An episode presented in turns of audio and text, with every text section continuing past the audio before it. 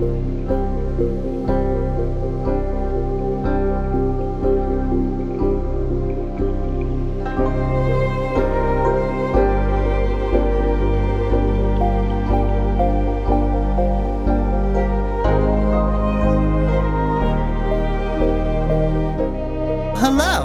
and welcome to the season one fireside chat of Furusato, a Legend of the Five Rings actual play podcast. You already know who I am. You already know the rest of my cast, so we're just gonna jump straight into it. If you reached this episode in your queue, congratulations! You made it all the way through season one of Furusato. I would love to uh, take the time to commend and say thank you to for listening. This was a labor of love with over the last year. And I just appreciate each and every single one of you that listened to it. For this little special episode, we're going to just talk as a cast about everything that has transpired within this game. I've been doing a lot of the talking over the season as the narrator, and I kind of want to let my players lead the conversation for this one. And I would love to get their thoughts and feelings on everything that has transpired. I have no idea what where I want to start, but before we let the conversation, you guys have been a rock this entire year, and through everything, you guys brought such a beautiful ness to the story. So I just want to say thank you. But yeah, so I couldn't have done this without you guys. You guys are awesome. we couldn't do it without you. Thanks for Yeah. including us in such a Yeah. amazing story. All right, kids. So where do we want to begin in this whole shindig? Oh boy, there's a lot. Even for what, 13, but now 14 episodes? Sure. It's a, there's a lot to go. There's a lot to go over. okay. Can I, can I hit you with a question? Sure. If you got any questions, it's also a good time to ask. So why Legends of the Five Rings? What what drew you to the, not only this world, but like why this game in particular? Ooh, okay. Here. it really is because to give my thought process real quick, when I started this, when I started Vi Tribe in the cramped of November 2021, mind you, so we're even going a little bit further than normally. November 2021, little old me sat there after multiple tabletop games he was a part of be dissolved for XYZ reasons. And he decided, you know what? I'm going to run some games, but I don't know which ones to run. So let's figure it out. So honestly, what kind of helped me figure out why I wanted to run Legend of the Five Rings as a season one game is because I was looking for something different. I was already running mm-hmm. Call of the Deep at this time, and I was like, you know what? Let's see what else there is out there in the tabletop space. Because I wanted to not only learn about different systems, I wanted to be able to tell different stories in different kind of genres, if you will. I, a lot of my influences come from TV and movies and pop culture in general. So the way that I tell my stories is like how I would film or produce a TV show or a series. Each different game is going to have a different theme to it. Initially, what drew me to Legends of the Five Rings was the fact that it was a samurai game. and I was like, ooh, Okay. okay, playing in a fictional feudal Japan is going to sound really cool. It's going to be a f- nice samurai epic. We're going to have sword fights, all that stuff. Like the typical things you think of when you think of like feudal Japan and samurai. It's going to epic fights. It's going to be lots of honorifics, that kind of stuff. I figured, why not give it a try? Of course, this was the one game I had to do a lot of research and some learning on, especially when it came to the dice rolling mechanics, because I have never ran a game with that type of dice mechanics of you roll and you can keep and discard rolls that you have, as we found out later in the season. And of course, the dice and the way that the symbols work too was something that I needed to learn as well. So ultimately, that's what initially drew me to Legend of the Five Rings. Then, as we'll probably talk about later, the course of the story definitely changed from the original direction, and I'm totally okay with that because the direction change ended up being better in the long run for me as a storyteller. But yeah, I was just interested. I thought samurai sounded cool. And yeah. In lieu of saying the tr- story changed, a great segue for me personally, when that change happened was the session where the group of shithead lions started to pick on us. And I already had a stum I already had a feeling in my tummy like oh, we're gonna we're really gonna ride this. We're gonna be young adults and they're gonna fuck. That's like the point in time. It's like I could see when the story was shifting. I don't know what it was like when it was for you guys, but yeah, that was a turning point for me. Well, you bring up an interesting point, and I would I would love to hear from all of y'all as well. Where at what point in the story did you feel in the similar sense of Amador that the story shifted for you and you were like, okay, let's see where this goes? I know it's a I know it's a very broad question. I think for me, it was after the session where we talked to the ghost of the past champion because that conversation when he asked us to look after his his kin Mhm.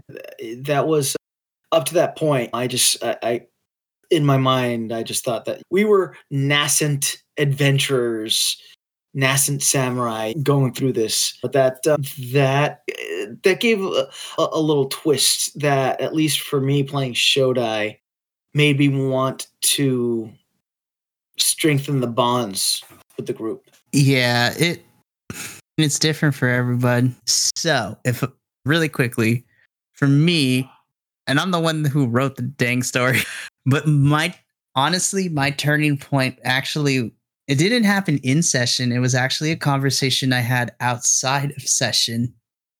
And it's not necessarily through it's not necessarily like blowing anyone's spot up, but the t- what made it the turning point for me and the type of story I wanted to tell with this game was actually a conversation that I had outside with Will and Chris. And we were j- I forgot exactly how we got into the conversation, but collectively they wanted to explore a relationship of some sort. And so initially I was like, okay, cool. This is going to be, we're going to include this down the line. It's going to be interesting. What, but the more that we had the conversation and the more that I talked to both of them, I started to think a little bit from a narrative perspective. And again, you tend to have lots of good epiphanies when you're stuck with a cold and your head is full of fog for some reason. Like, weirdly enough, when I'm sick is when I have my most brilliant ideas. But as I was laying up with the cold and I'm just like lying in bed trying to go to sleep in the middle of the night, I had this conversation with them while I was sick. And then as I was in bed with my own thoughts, I started. I want everyone to follow this train of thought for me.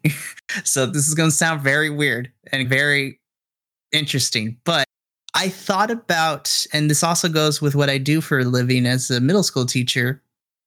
I always thought, has there really been a story that kind of is told through the perspective of a young adolescence? So I thought about it and then I got philosophical as it, well, I'm like, I wonder what would happen if we were to tell the story from the perspective of a young adolescent or a teenager and how they view the mm-hmm. world that they live in and mirroring our own society, the kinds of things and the rigidity of society as a whole. What does it look like for a teenager this day and age who is learning more about the world, who is more open about the world? What kind of different things would they encounter in terms of what they deem as important? Because in my line of work, what young adolescents view as important is not the same as adults, but that's because of the perspective they have on the world. So I wanted to explore what would happen if a bunch of characters, instead of going on a regular samurai epic with all the bells and whistles that come with it, what does it look like if we keep it more grounded within their world that they live in? And that's when I presented it to you all as a group. I was like, this is what I'm thinking about the story. If you want to continue with the samurai epic, we can, but this was just a thought that I had. And I got to be honest, I was blown away of how immediate you guys were with wanting to do that new change in the story. And I think from there, that kind of shifted my focus of what kind of story I wanted to tell. Granted, the samurai epic would still have some heart in it, but it was seeing you all and the kind of nuances of your character choices leading up to that point that made me realize I want to explore this a little bit. I just hope they're okay with me changing it halfway through the season. I can't speak for everyone else. but oh no, I think we lost him. No! Oh no! Oh no, he's moving. Never mind. Who me? Did he? Yeah, Yeah. I like Spike. I like Spiked. Sorry. Mm, like really hard. Sorry. What did I, Mikey? What did I mi- what did I miss you say? I'm sorry. Oh no, you were saying I can't speak for anyone else, but and then we just left off there. Okay. Yeah, I can't speak for anyone else, but coming into this, I didn't know what to expect. So the fact that you like changed story direction a few sessions in, I didn't notice or not that I didn't notice. I wasn't expecting it was all unexpected anyway. So it, it was delightful. Could you say you didn't like anticipate it? Because like even going into like D and D or Pathfinder or whatever, maybe you expect certain story beats and you anticipate it and you get prepared for that. But like the curveball that you were like, what if now? What if we all just saw this through the lens of being young adults and like you said, seeing how it is being them for a little bit during the game and in this time period. I forgot I was going with that, but yeah, yeah, that, that's what it sounds like. But Yes. yeah. So tell me, Will, Chris, Mikael, with the whole relationship between Kaito and Miyo, how long have you been holding on to that? Like, how long was that brewing? How long were you just can't wait to just yeah? It's funny actually. We had been we hadn't actually been talking about it very long. No, we weren't. Oh my god! And, no, it wasn't at all. We were. I was just. We, I threw an idea out there, and to Mikey, I was like, "Hey, what do you think about? I, this is what I want to do. I, I want to make Miyo gay. I want to do that." And, and I sent all kinds of research his way about gay relationships and samurai culture and all this. It was all this, and then we reached out to Chris, and we are like, "Hey, what do you think?" I was like, hell yeah. It, just, it was born, and we talked about it. I don't. We didn't talk about it that long, actually. No. a few weeks, right? Yeah, it wasn't. Yeah, we didn't talk It about. We maybe talked about a few weeks. I think one episode went by, and Yep. then the next episode, I popped the question. Yeah, we went all in. We went all in, and I was like, went "All right, screw it. let's do it." Because I think originally we were gonna like draw it out a little bit, That's Yeah. thing, and then but we just we went in, we went, and I was like, "Okay, let's Just do this." Just something about that moment. I was like, yeah, it did.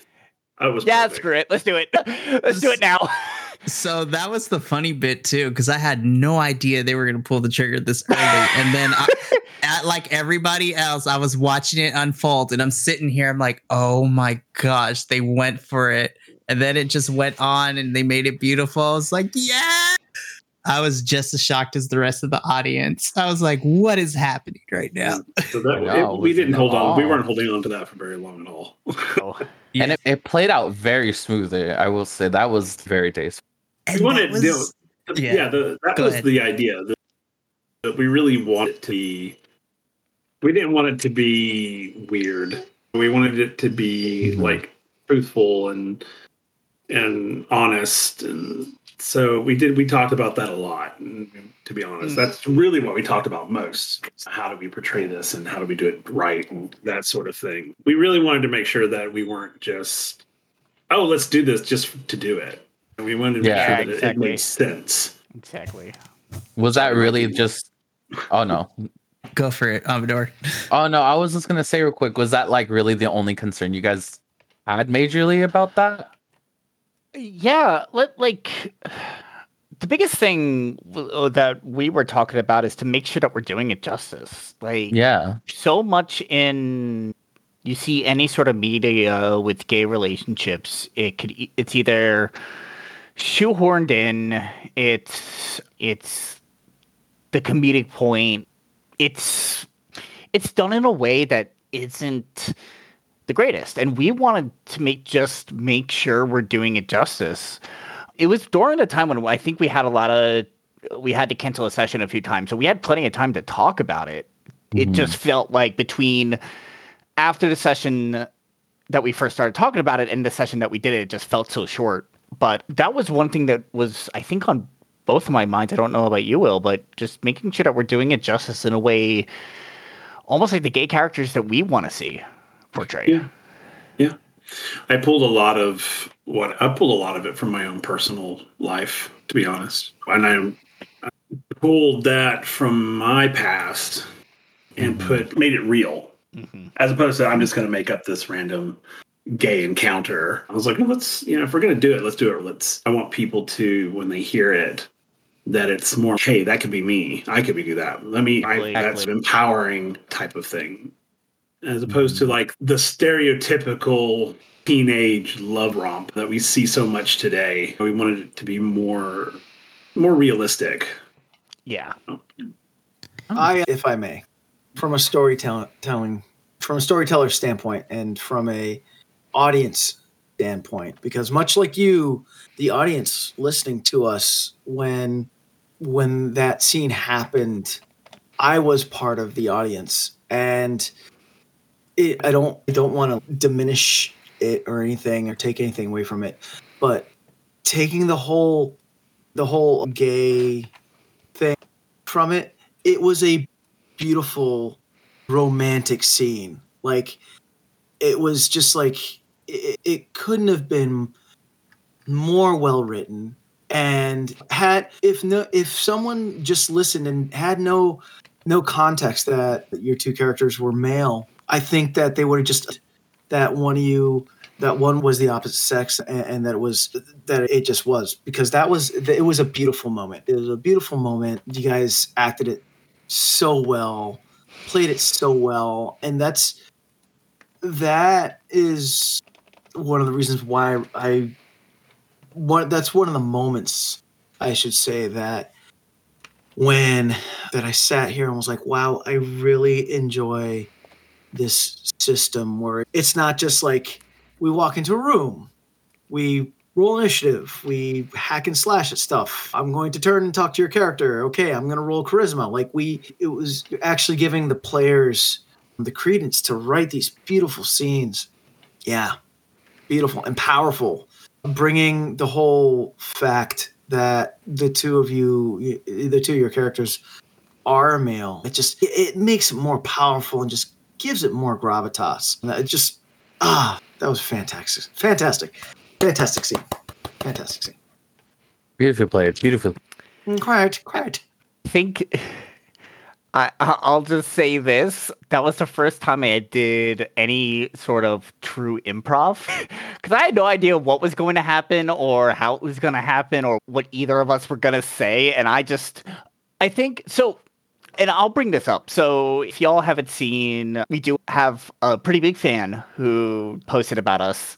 And I was messaging with them, and they actually said, What was the exact quote that they texted me.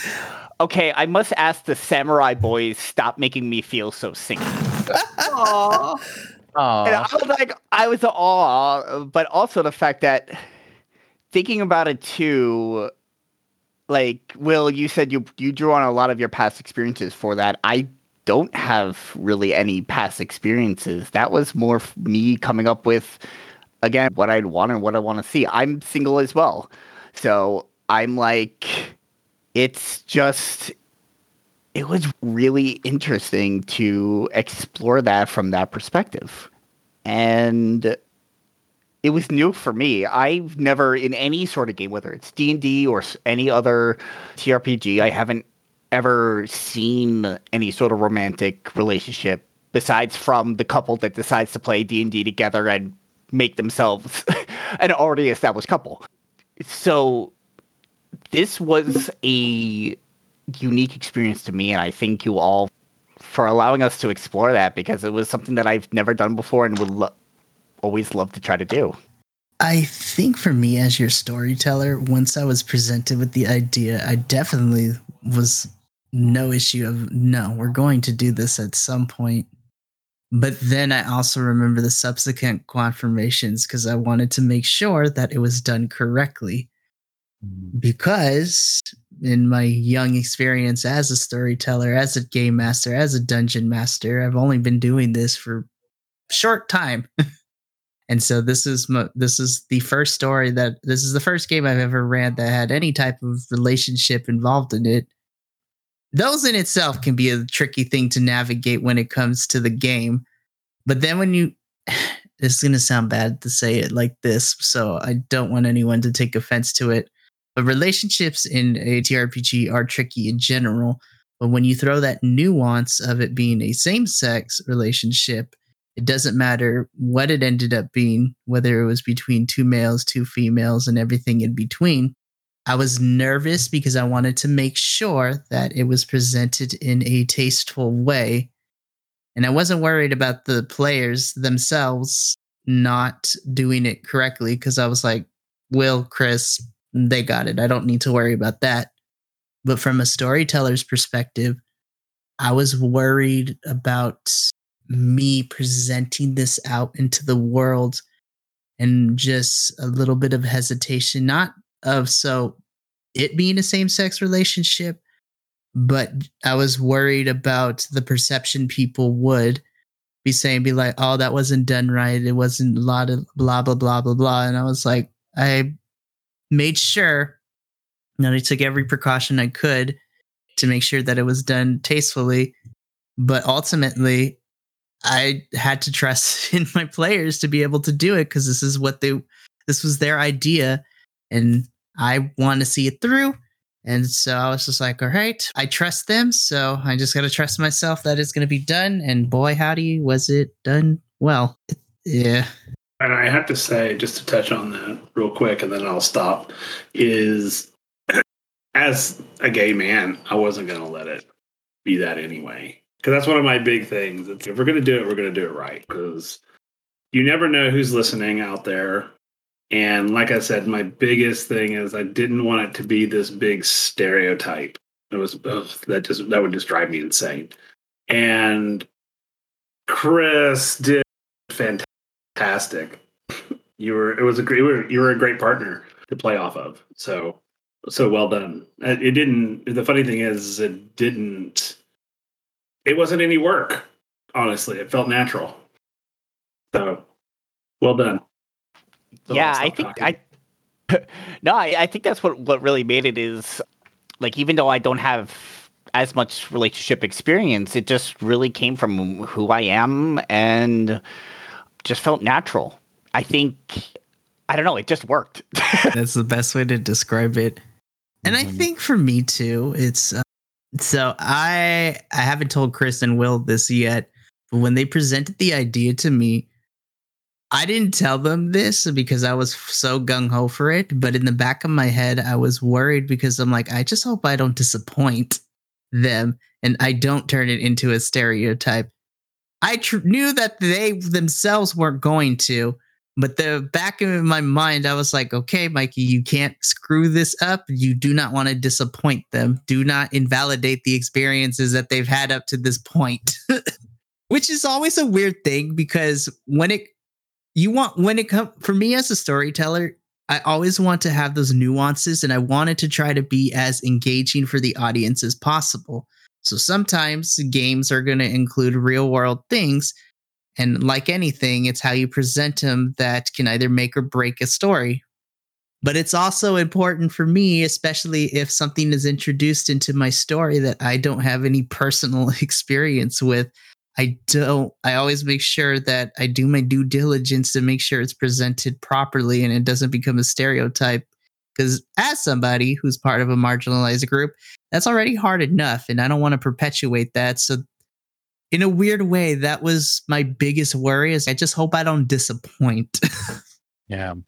I think that's the thing about this game is that's really beautiful is that like what Adolfo said, it's it's not just you go into a room, you describe it, you roll initiative and do it's very it's a very humanizing and like surreal experience, honestly. It's I can almost put myself in most characters' shoes, especially with Yaka and his familial troubles, not particularly with like his father figure, but just having that kind of like acceptance and that self doubt. It's a very real and a very human emotion, and be able to translate that from the tabletop game because it is just mostly role playing. It just feels a little comforting in the scheme of things. Yeah. And for me too, is going to be put out to the public, but each game in season one put a different set of my storytelling skills to the test. And I learned a lot about myself, my style, and just what I like in a story and from all the games. For me personally, looking back, I think this story was probably this story was probably the easiest to write, and that's not to devalue the way that it turned out. But I think it was easy to write only because what Adolfo mentioned earlier with the way that the system for this game works of course, we had the dice mechanics and we had the rolls and things like that. But this was a very story heavy kind of game where most of it was just RP with some dice mechanics thrown into it. And it was a collaborative story. So for me, this was probably the easiest to write because I wasn't really thinking about the dice mechanics. I was like, okay, let's see where the story goes from here. And honestly, I didn't have to prep too much because y'all made it so easy just because of how stellar your talent is and just the way that you interacted with each other and just and played your characters and made it so much easier to start to slip in those little bits of information that I've been holding on to since character creation, which I think has been the most satisfying for me. But in a yeah, oh. but in a weird way too. I was the most nervous with the story too, just because, especially once we changed the direction of it, I was just like, "Oh gosh, I don't know what I'm doing." Ah.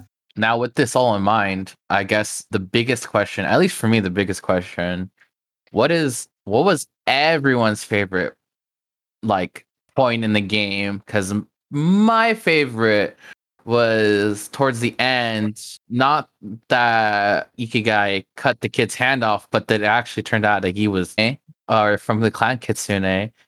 And I just had that sneaky suspicion it was, a- and actually being able to see it play out it was, I thought it was Chef's Kiss. Yeah. Me and Mikael have been sitting on that since the inception of this game, and for it to finally come into fruition I was like, I don't know how they're going to react to this, but let's see. And Lord have mercy was great. This might sound sound selfish. And also, side note, if you hear weird noises, it's because I'm currently feeding my toddler a bottle. I'm a toddler, my uh, my newborn, my newborn. I'm feeding my newborn a bottle. But yeah, this might sound a little selfish, but my my favorite in game was when we were doing the trial, and I botched that roll going over the mud pit. And I it's one of those you know when most people botch a roll in a game, well hang on buddy. When most people botch a roll in a game, they get very freaked out and very anxious and they're like, "Oh man, oh this is terrible." But sometimes failures can bring out some of the best scenes ever. And I just, as soon as I filled that roll, I just, I said to myself, if I'm doing this, I'm doing this big. And that's when he just, when Shotai just stopped and regarded that mud pit and was like, yes, and jumped in the mud pit. And then to top that off, Josh's character comes in to, to help him out, and, and no one in the group chastised Shotai or anything like that. There, it was just like Shotai shows up and he's covered in mud, and everyone's okay. It was great. It was great. Oof. Mine was anytime Shotai pulled food out of his clothes. Every scene, I was waiting for it. I was like, okay, what's he going to pull out of his clothes today? that's why when he Adolfo wasn't here, I was like, dang, I never realized Yeah. how much I missed the food being pulled out of the Yeah. kimono. Truly, every episode, I'm just like, what is he going to pull out of his clothing today? It was beautiful. Chris, what about you? Oh God, what was my favorite part? I it's like that the entire thing was just incredible, and there's so many parts. I've got to say, this is gonna sound dumb, but I gotta say, any point in the game where all of a sudden I could see it as an anime in my head, as an actual anime in my head, I was like, yes.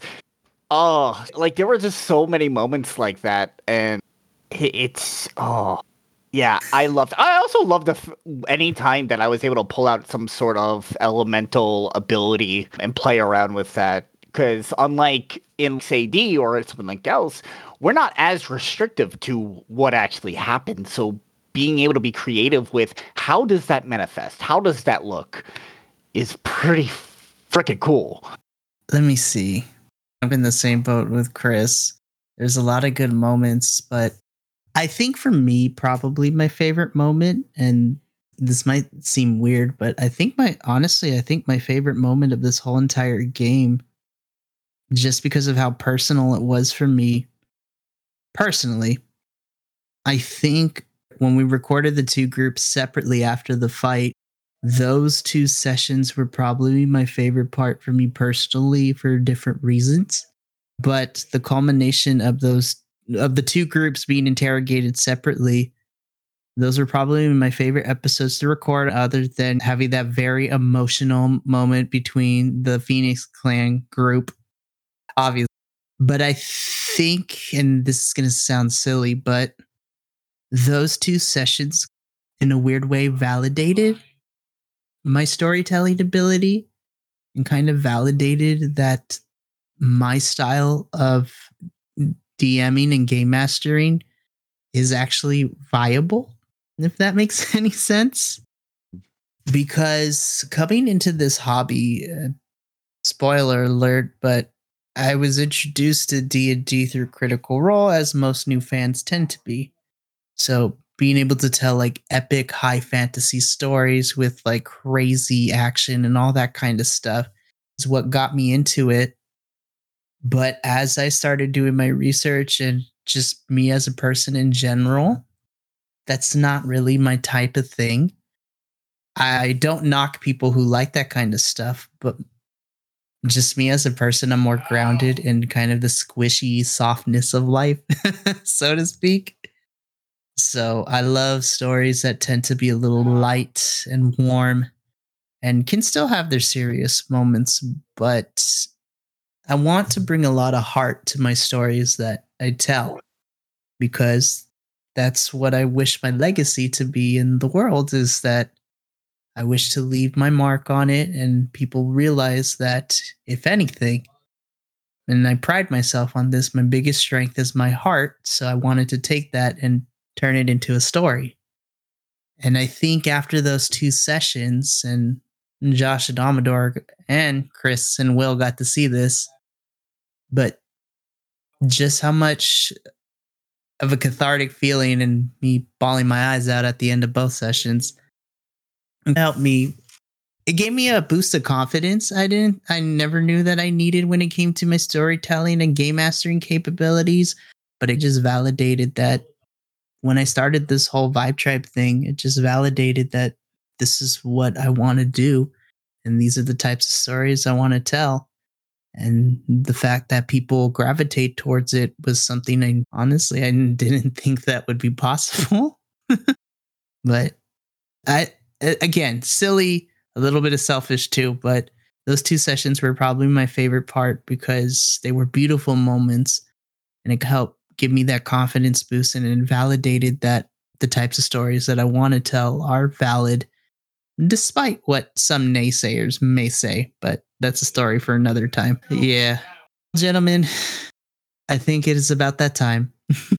I do want to give, if everyone's cool with it, I do want to give everyone a chance to give their final thoughts and for the listening audience, kind of say goodbyes and things like that. He's gonna hate me, but Chris, I'm gonna have you go first. Don't look at me like that.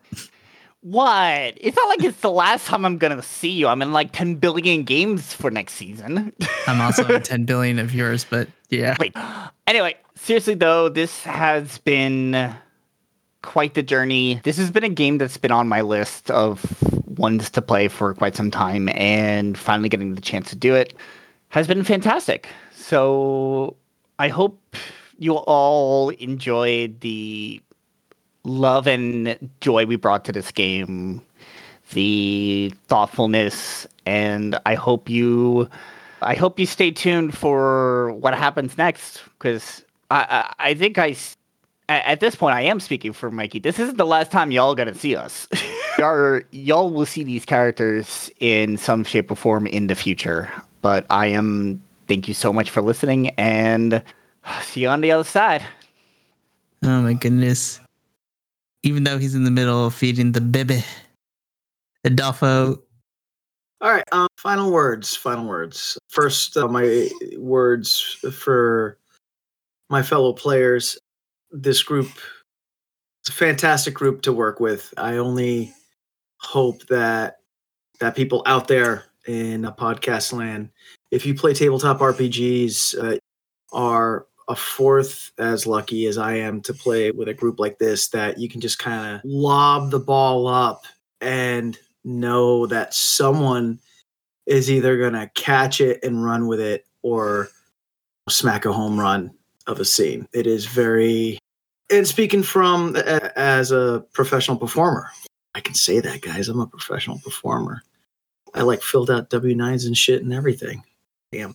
Anyway, speaking as a professional performer, it is, you get so lucky when you pair up with someone that you just have that that mojo with. And each and everyone in this group we all had great mojo. And i'm just so happy that i got to play and that i'm part of this group. I'm excited to see where Sho- Shotai goes from here. I hope that you out there that you're excited to see where Shotai goes and what wacky foods he pulls from secret pockets amongst his outerwear but i would like to thank you out there in podcast land for allowing us to entertain you true samurai fashion it was an honor uh, and uh, thank you, Adolfo. Amador. Oh boy. My last words. Don't let your dreams not be dreams. Just do it. I don't know. I never would have thought I would be sitting here with a bunch of talented people doing podcasts. I thought I was just gonna be go working with aggressive dogs, but yet here I am. I'm really thankful for opportunities like this. I'm thankful for Mikey.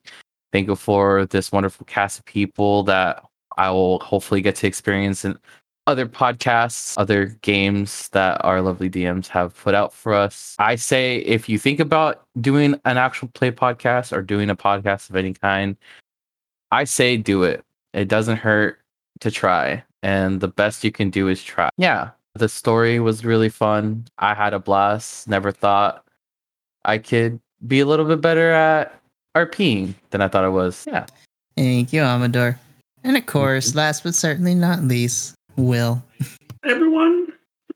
Sadly, this is the only game I'm involved with with Vibe Tribe at the moment. So after this, I bid you all a fond farewell until you know we meet again. I can say that it has been a fantastic working with all you talented folks and just watching the story unfold most of the time when I would get to hear get to sit here and listen. And when I go back and listen to the old episodes, it's just it blows me away.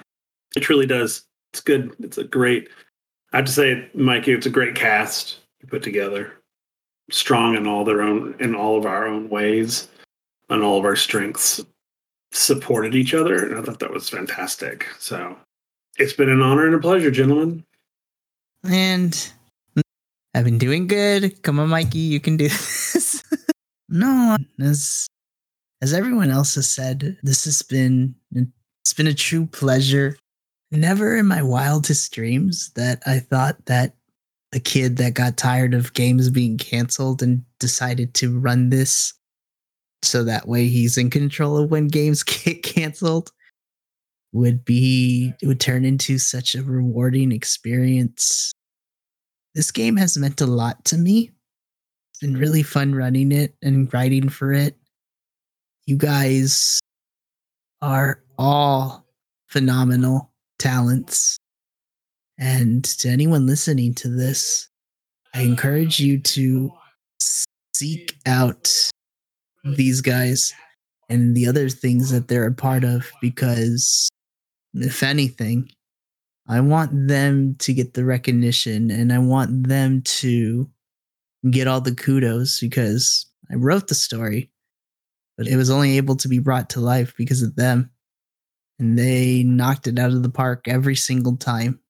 But I am, it's bittersweet. I am sad that season one is, and that these characters in this story is going to be put back on the shelf for a little bit but I'm really excited to bring it back in the future and to continue on in this journey because this has been just in all aspects, not just as a TTRPG, but also for my own personal life. This has been a true cathartic journey and has been really fulfilling.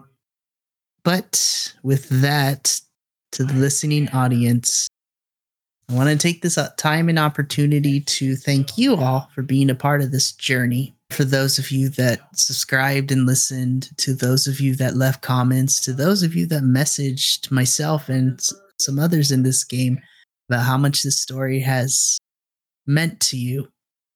Without all of you listening, this wouldn't have been a story without my cast, without you all listening and I truly mean this from the bottom of my heart.